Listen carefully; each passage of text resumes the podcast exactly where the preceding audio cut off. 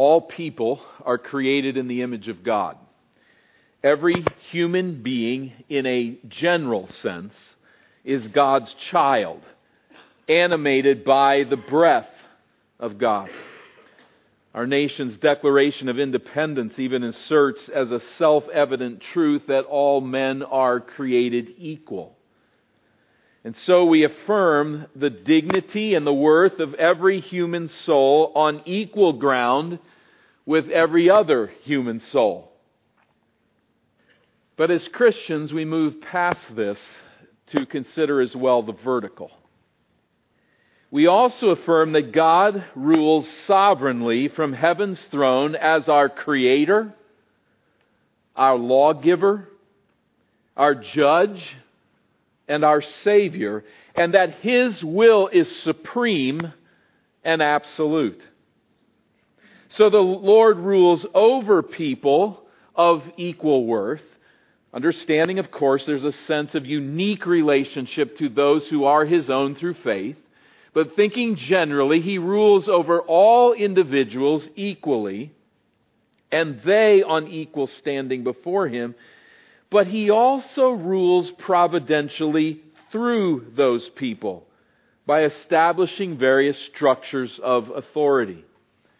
There is government and citizen. There are husbands and wives, parents and children, teachers and students, pastors and churches, employers and employees, and on it goes innumerable levels of relationship under God's sovereign rule of equal partners as the image of God. Now, in some cultures, the impulse is toward the exercise of authority, many times even at the expense of equality where we have dictatorships and we have tyrants that rule and emphasize this necessity of order and structure and control at the cost of the individual. We're not in that culture, if you're awake at all. In our culture, in our Western culture, the impulse is toward equality at the expense of authority many times. Our impulse is egalitarian. If you're not familiar with that word, it's an important word for us to grasp, even to understand ourselves and our setting. In the kind of evangelical ghetto, egalitarian has a very limited sense, and we often hear of it in terms of the roles of men and women in the church, that they are to be identical, equal, egalitarian. That's a position that many would take. But I'm using egalitarian far more broadly here for our purposes today. Think of it in government and politics, the egalitarian impulse leads us to question authority, to expose abuses of power, to remove tyrants, to give voice to the oppressed. In economics, the egalitarian impulse calls for higher taxes on the wealthy higher minimum wages, tax incentives benefiting minorities, inexpensive or free housing, equal pay, these types of conversations. In academics and athletics, the egalitarian impulse calls for unequal test standards, equal numbers of athletic programs for men and women, and quotas for women and minorities in positions of leadership the impulse is egalitarian to create equality. In gender and family politics and the like, the egalitarian impulse privileges homosexuals. It promotes abortion and no fault divorce. It calls for the deconstruction of the patriarchal oppression of women. And it denies parental authority all the way up unto the United Nations and conversations between countries. Now, don't read anything into what I'm saying other than just by way of observation. Not all of these egalitarian concerns are wrong. I would certainly argue not all of them are right. And not all that are wrong are equally wrong. There are some of these matters that I've mentioned, some of this egalitarian bent and focus in our culture. Some of it's just politics. It's not right or wrong necessarily. There might be wisdom to one way or the other, but it's, it's fair debate between people as they work these matters out. There's other such matters, as I've talked through some of these examples, that are direct attack against the authority of God. And we have to learn to discern and be willing to balance and consider and not just put ourselves in one orientation. But I mean here simply to illustrate how pervasively the egalitarian impulse runs through our culture. It does not seem to run nearly as deeply in God's mind. God is no supporter of tyrants. God does not appreciate those who abuse power. But particularly in our Western setting, we need to also see the other angle. And that is that there is not an egalitarian impulse in God that runs as deeply as it may in our culture.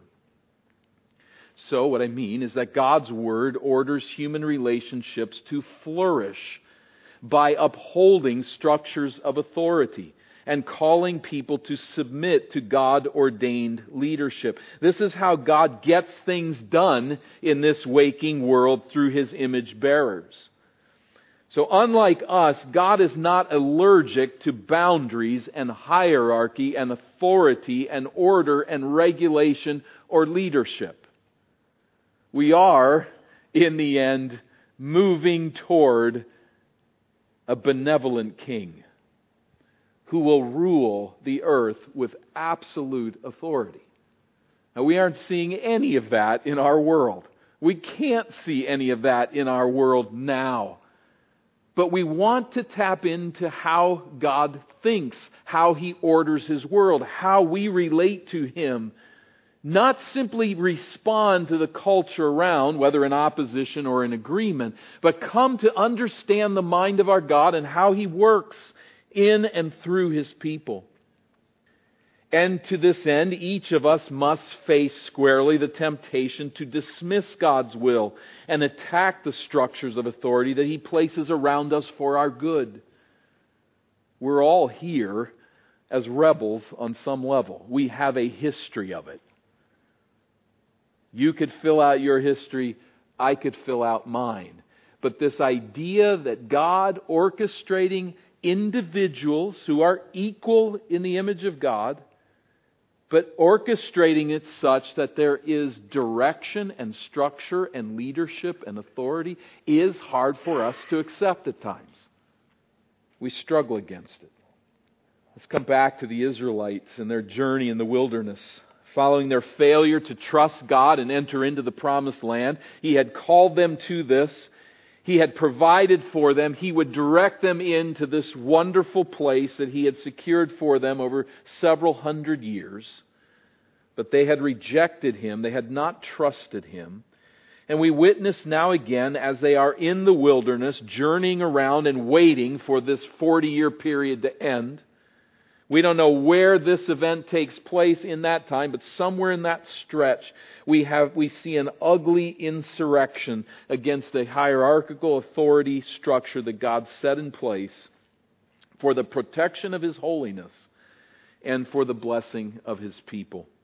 We come to chapter 16 then in verse 1 where we find the rebels rise up against God's chosen leaders. Here it is again. We've seen it before, certainly in chapter 12 and in other ways. We see it again here in chapter 16, where we read verse 1 that Korah, the son of Izhar, son of Kohath, son of Levi, and Dathan and Abiram, the sons of Eliab, and On, the son of Peleth, sons of Reuben, took men, and they rose up before Moses with a number of the people of Israel, 250 chiefs of the, congreg- of the congregation, chosen from the assembly, well known men.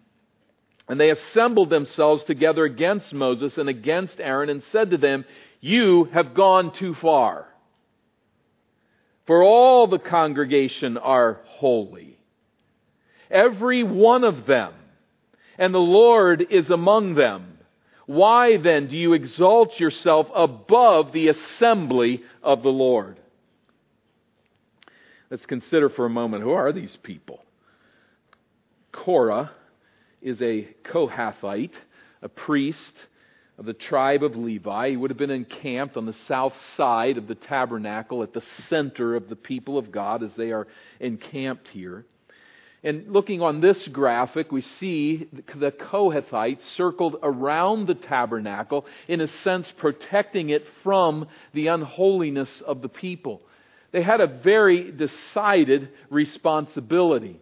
And that, that responsibility was to carry the vessels and the furniture of the tabernacle as the nation moved. This was a high calling. They were not to go into the tabernacle. That was not their calling as Levites, but they were to take that furniture and take those vessels as they were covered and to carry them with the people of God. They are holy, holding the most holy pieces of God's people. It's a high calling, an important place.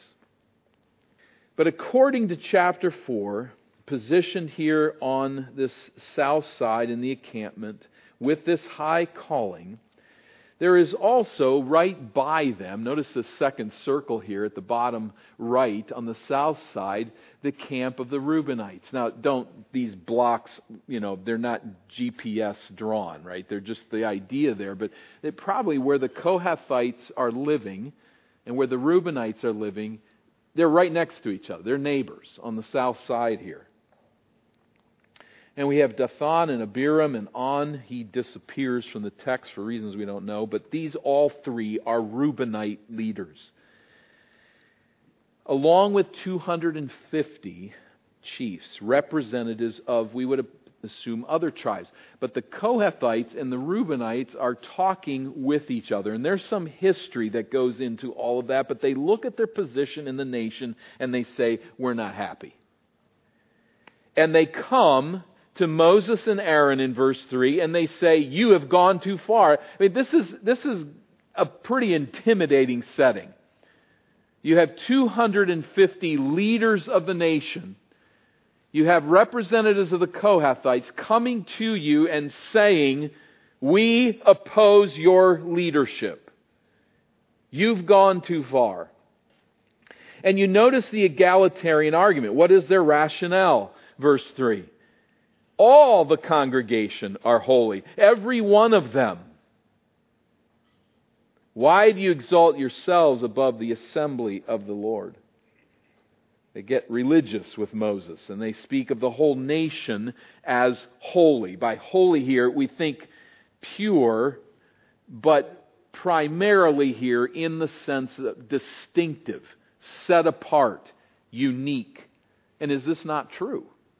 Exodus chapter 19 and verse 6 says this very thing. They are a holy people, a holy nation, set apart unto God. All the people. So their main premise is accurate. The people are all holy. There's an egalitarian argument here that is accurate, but the conclusion is flawed. They rightly conclude that Moses and Aaron were in a position of authority and leadership. They wrongly conclude at the end of verse 3 that the motivation is pride and self promotion. You love yourselves. You are using people. You are abusing power. You've gone far enough. This has got to end. You're not unique. We are. They rightly conclude that Israel was a holy nation, but they failed to admit that Moses and Aaron were sovereignly chosen by God for this position. We don't have time to read Exodus, Leviticus, and Numbers up to this place to make, to make that point.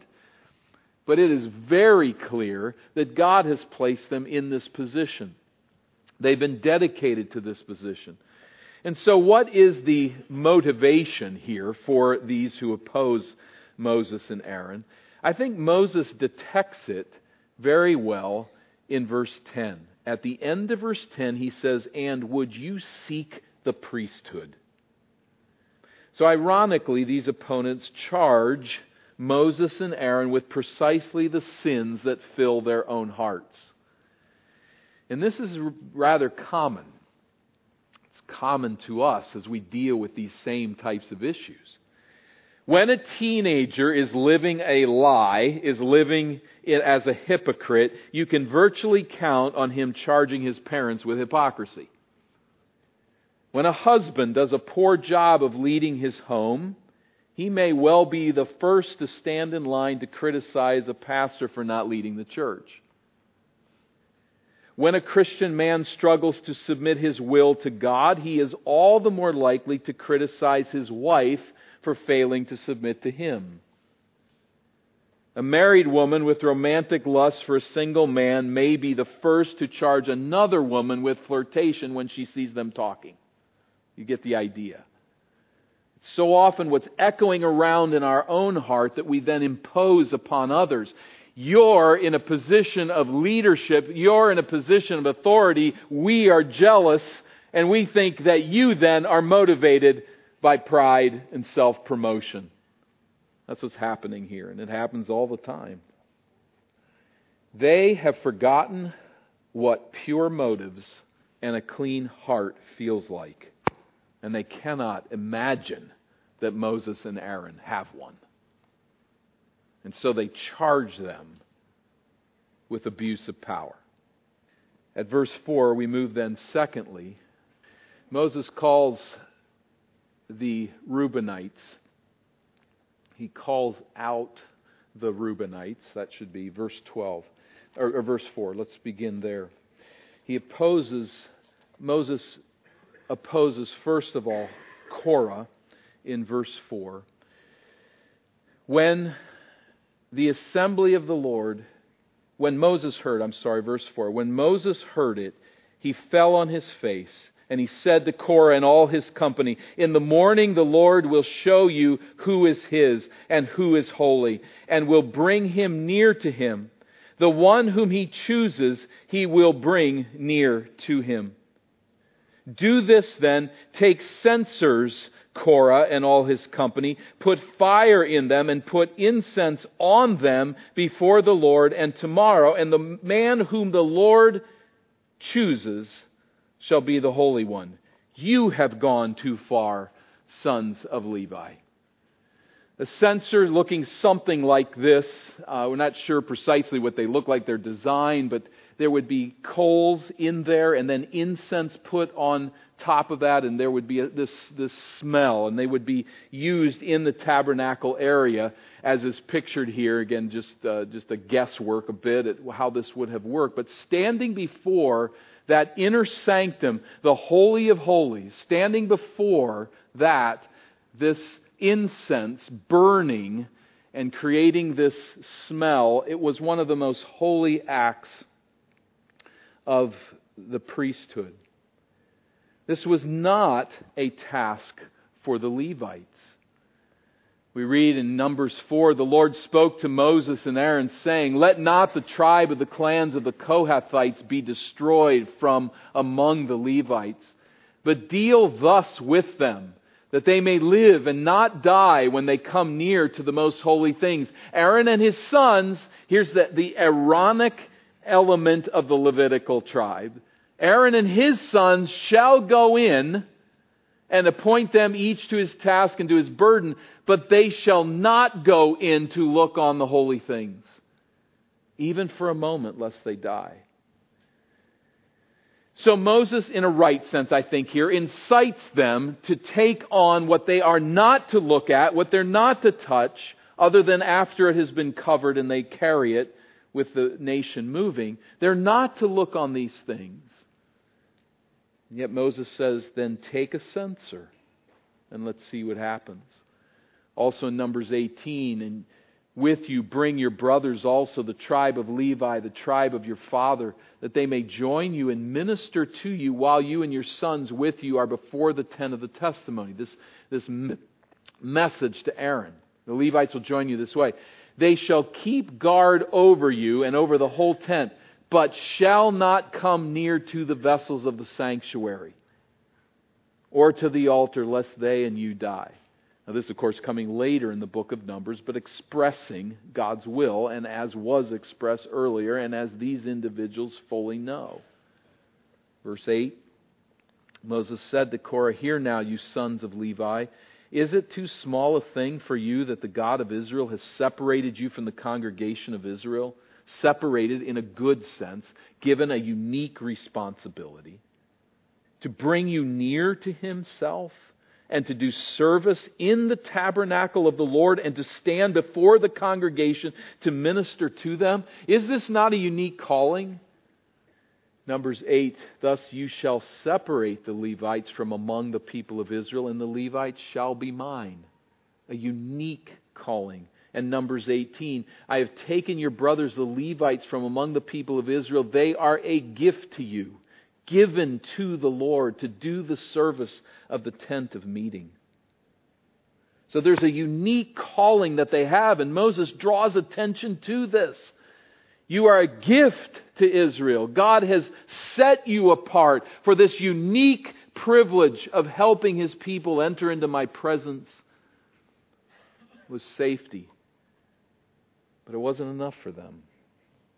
Verse 10 and that he has brought you near him, and all your brothers, the sons of Levi, with you, and would you seek the priesthood also? It's not enough to be set aside as Levites. You want to be Aaronic Levites. Therefore, verse 11, it is against the Lord that you and all your company have gathered together. What is Aaron that you grumble against him? You're not grumbling against Aaron the priest, you're grumbling against God. All they could see was the egalitarian vision. It's not fair. We should be included in. And Moses says, You've got to recognize there's a God in heaven who rules. It's Him that you're rebelling against. Moses then, in this rebuke, next calls out these Reubenites as well. Verse 12 Moses sent to call Dathan and Abiram, the sons of Eliab, and they said, We will not come up. He said, Come, let's talk about this. We're not coming. In an act of defiance, they refused to present themselves formally before Moses, and now the bitterness we've seen before is again directed at Moses like a torrent. Verse 13 Is it a small thing that you have brought us up out of the land flowing with milk and honey to kill us in the wilderness, that you must also make yourself a prince over us?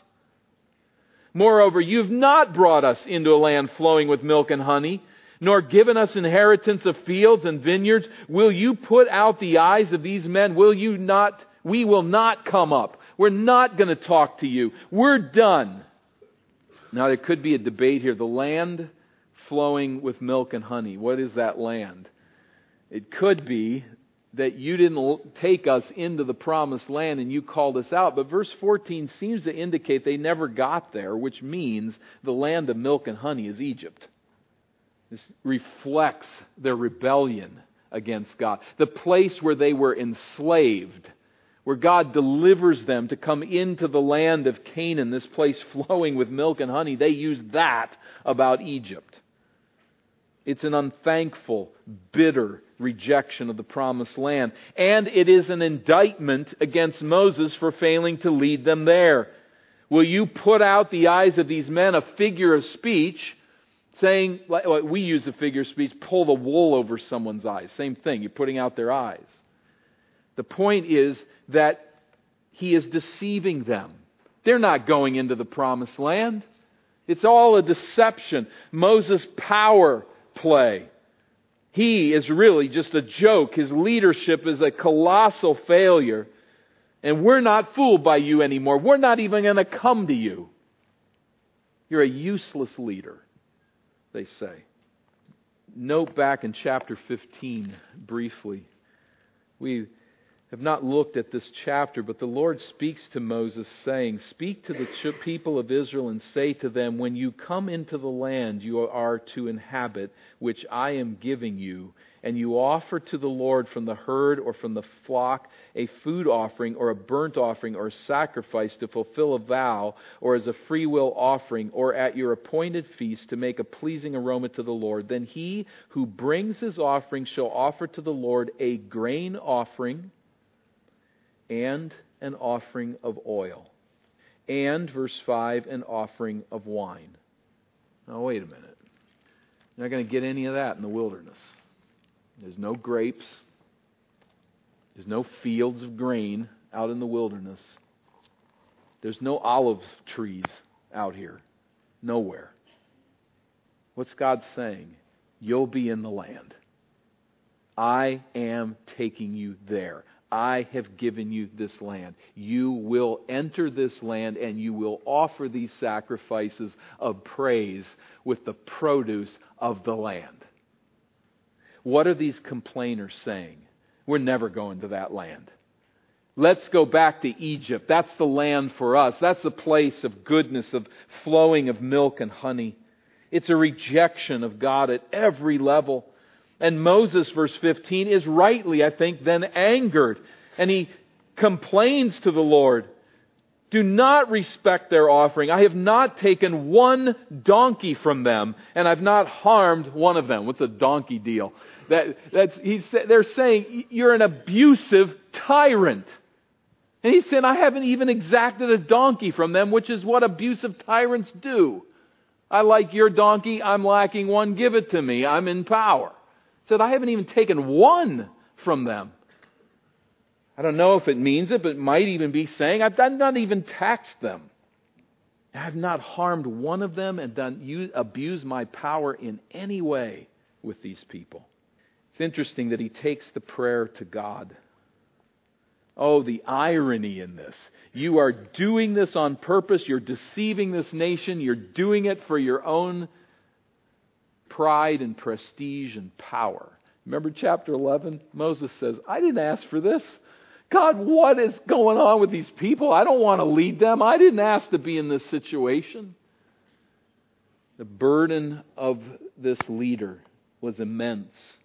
And what he gets from these people is nothing but criticism, harshness. And he goes to God in prayer and says, Lord, it's not true.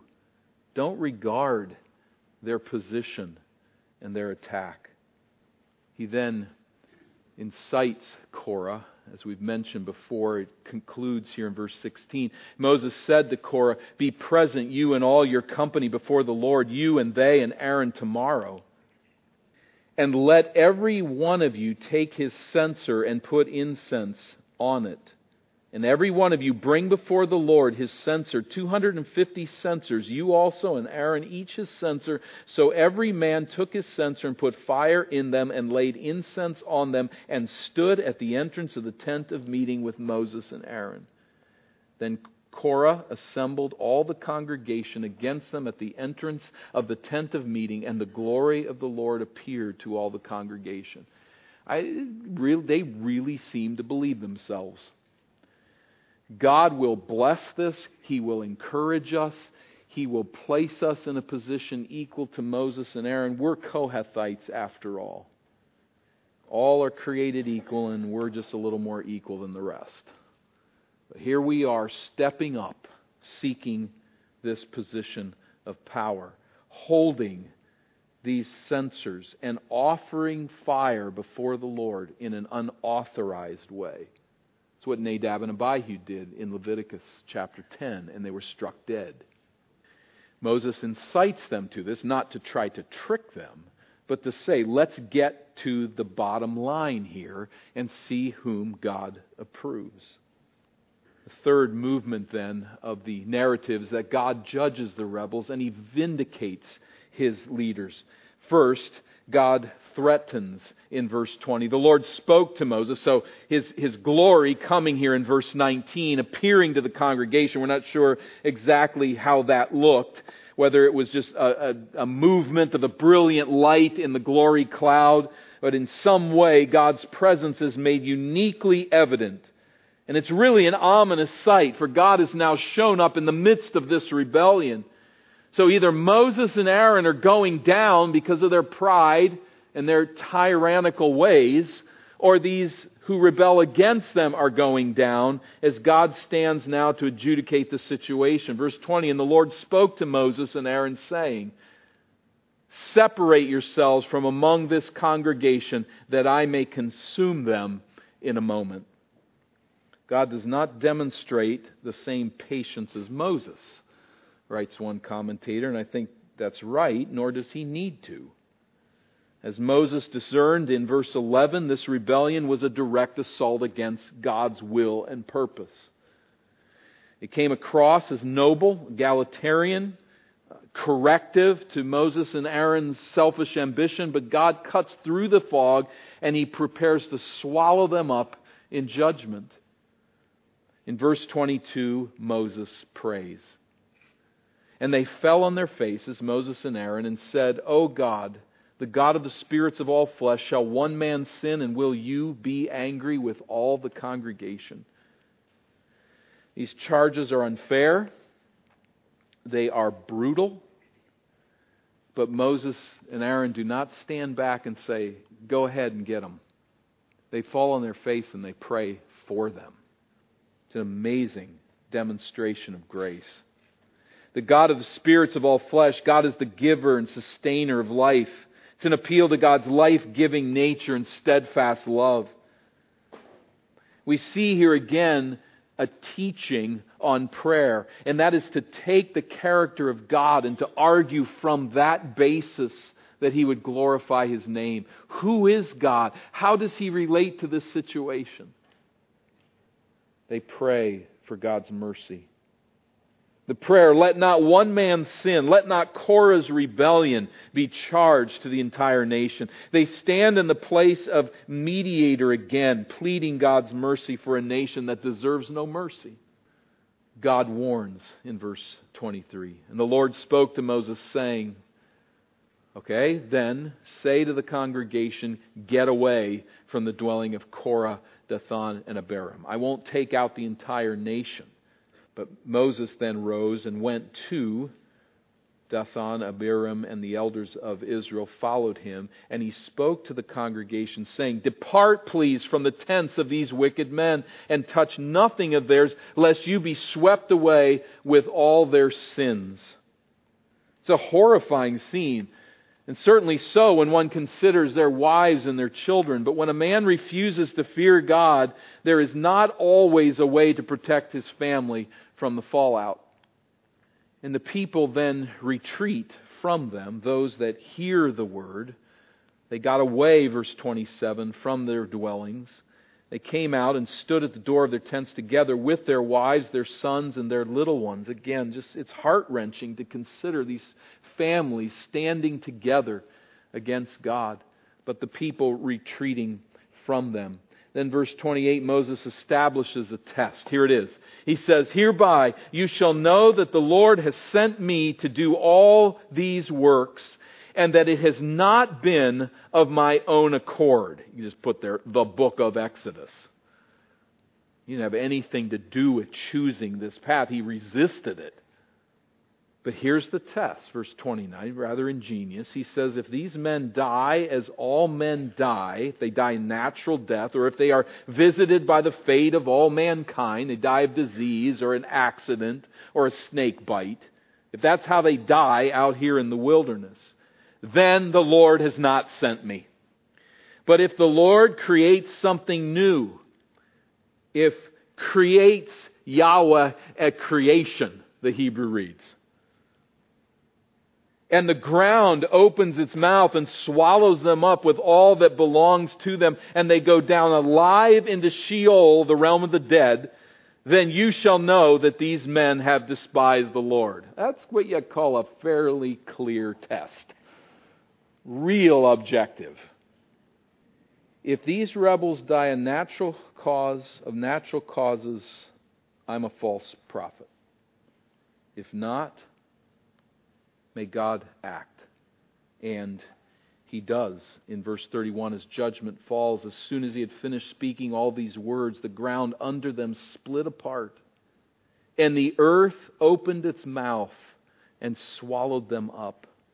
with their households and all the people who belonged to Korah and all their goods. So they and all that belonged to them went down alive into the realm of the dead, and the earth closed over them, and they perished from the midst of the assembly. And all Israel who were around them fled at the cry. For they said, Lest the earth swallow us up. And the fire came out from the Lord and consumed the 250 men offering the incense. God had located his presence with Israel in and over the tabernacle. And to teach his people about sin and purity, and in a sense to protect his own holiness from sinners, he ringed the tabernacle with circles of protection. Those circles of protection designed by God to send the message of our sinfulness and of His holiness. It was a crucial lesson. Israel had to approach God on His terms, and the God of heaven has terms.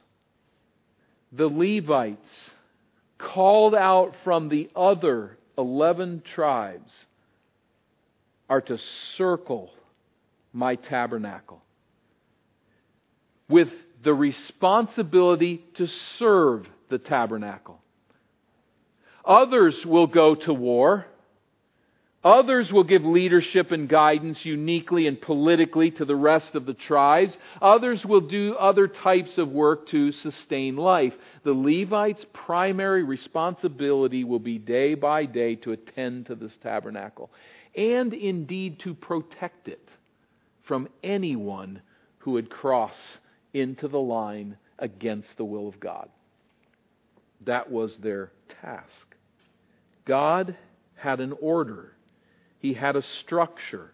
And kicking against that plan was nothing short of rebelling against God Himself. And it did not end well for those who refused to honor God's word. There's a human connection here for us, and I want to end with that a little bit later. But first, let's get out of the messy, muddy, confused world of egalitarian conversation that we need to have, that we should have, but that gets so many times off track of what God has said. But let's move past that and look to the bigger picture. It did not end well for those who refused to honor God's word. And it will end no better for those who reject God's word, his reign, and his way of forgiveness. Rejecting God's salvation plan will lead to final judgment. The earth will not open its mouth to swallow you, but hell will. We're reminded again in this passage that God ordains a priesthood. And we cannot reject God's chosen priest or the sacrifice that God prescribes for the payment of sin.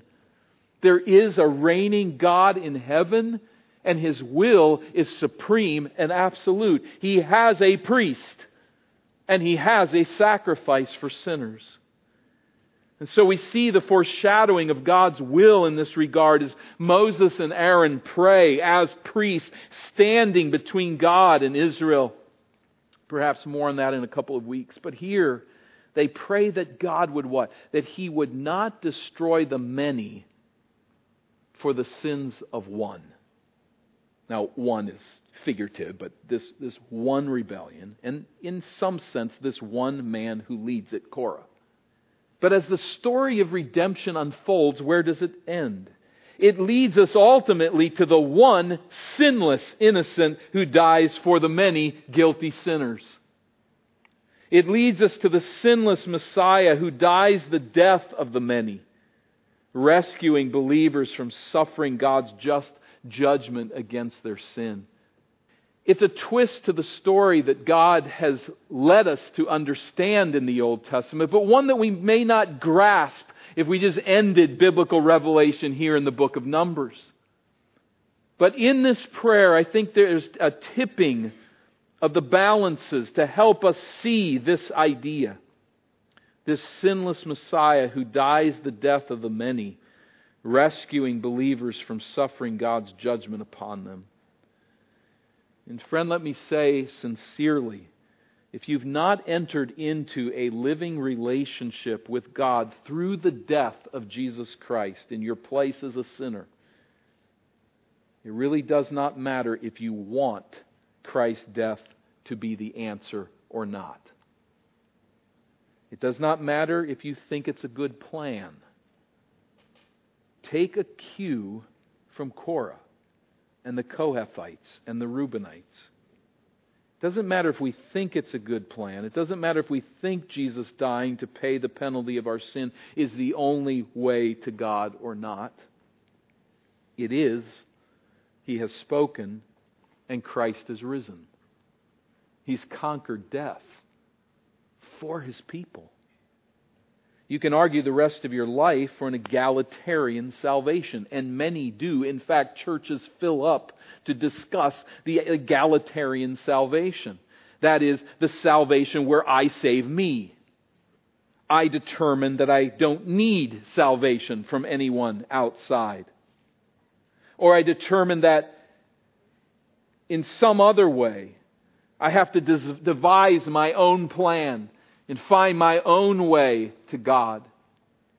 Number 16 points us rather to the two camps, which the rest of the Bible, and particularly the teachings of Christ, stress over and again that there are two camps under two headships. There are those that will enter into eternity under the head Adam. They will enter in their sin and will stand as their own Savior and fall.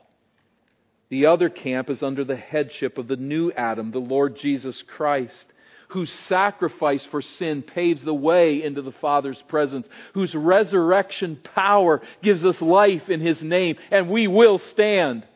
He will hold us fast until that day, and we will stand that day in the righteousness of Jesus Christ.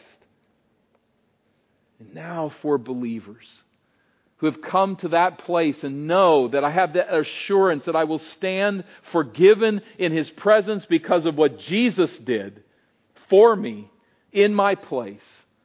I assign myself by my will and purpose and desire to His Lordship, to His headship. And He, I realize, by His grace, has opened my eyes to see it and to come to Him in saving faith when we have entered into that relationship with the risen Savior, we then willingly live in this life under His Lordship, submissive to His revealed will.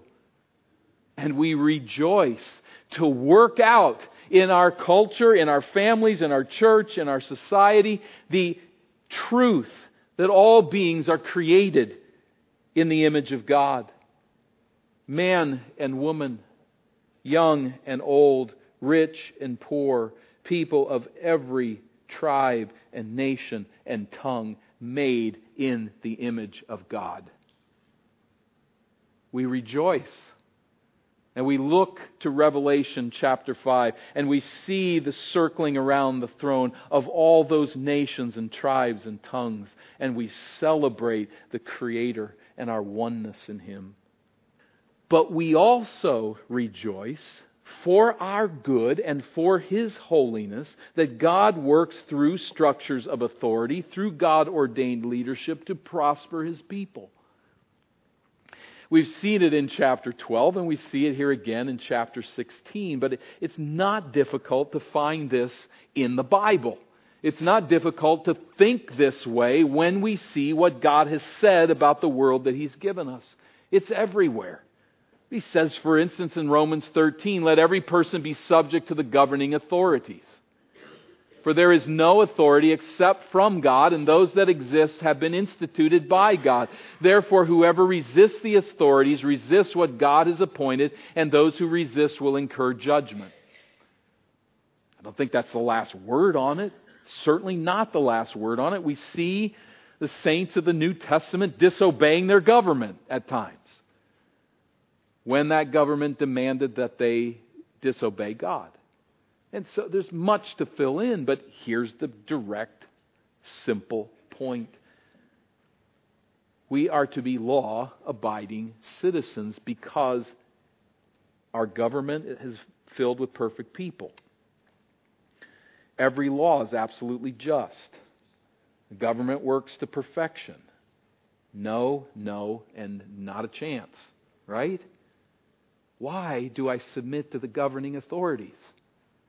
Not because they're better than me, not because they're right, but because there's a God in heaven. And that God in heaven changes the way I live my daily life.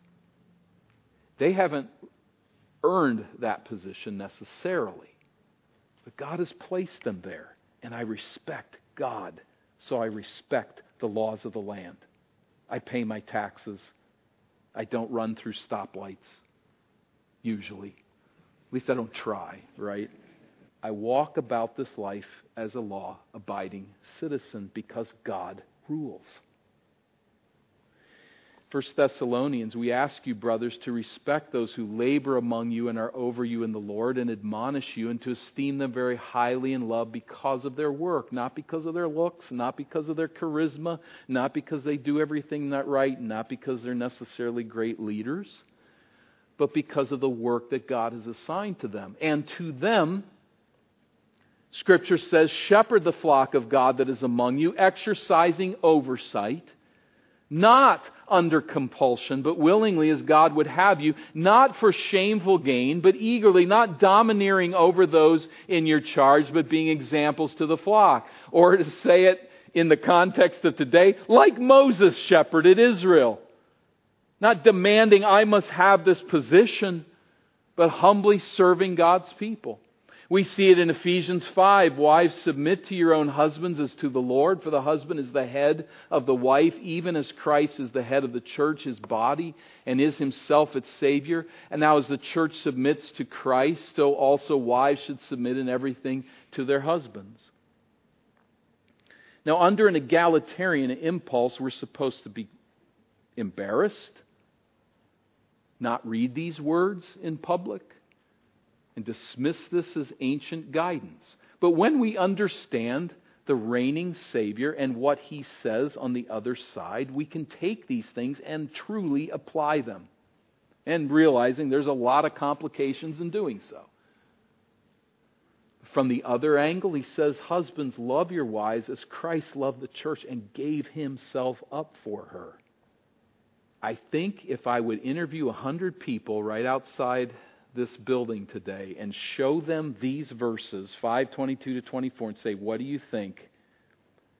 No, I'm not going to get a lot of happy people. Right? That's bad stuff. Why?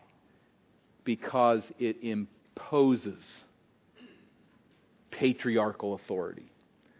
It's a, it's a means of control. It's a means of getting your way. It's a means of ordering things and keeping women under. Why do they say that? Because they don't see this. Love your wives as Christ loved the church. There's a lot more going on than the egalitarian impulse can ever recognize. We can't be knocked off our feet by that, but must respond to the God who is in heaven. It continues when it says, Children, obey your parents in the Lord. For this is right. Honor your father and mother, the first commandment with a promise that it may go well with you and that you may live long in the land. Notice the prosperity, the blessing of God as we obey and honor our parents. And on and on it goes. And we see an example of it here in Numbers chapter 16. God is a God of authority, and as He works with people who are indeed equal in being, He does work through structures of authority and leadership. We recognize this, we see this, we celebrate this, and so we look at the egalitarian impulse in a very different way. Not because we're smarter or see things differently, not because we're conservative but because we're followers of the risen, reigning, and returning Lord and Savior, Jesus Christ. And whether it's this impulse or a thousand others related to it and like it, we follow Him. And we have that privilege and that calling because we follow that final high priest, Christ, who is the sacrifice for sin, the Lamb of God, and the risen, reigning, returning Savior. Father, we bow with thanksgiving for what you have taught us and pray that the spirit of rebellion would not rest upon us or in our hearts as a church, as families, as a congregation, as citizens of this nation. Lord, I don't know if there's anybody here, unless it's because of their youth, that is not often frustrated with our world with the inequalities, with the failings, with the wrong agendas. Lord, how often we're frustrated. But may we see the larger picture and submit to your Lordship. And may those who know not Christ as Savior yet willingly come to a place of submission to His authority because that authority is an authority that flows to us in absolute and perfect and eternal love. We praise you for this grace through Christ. Amen.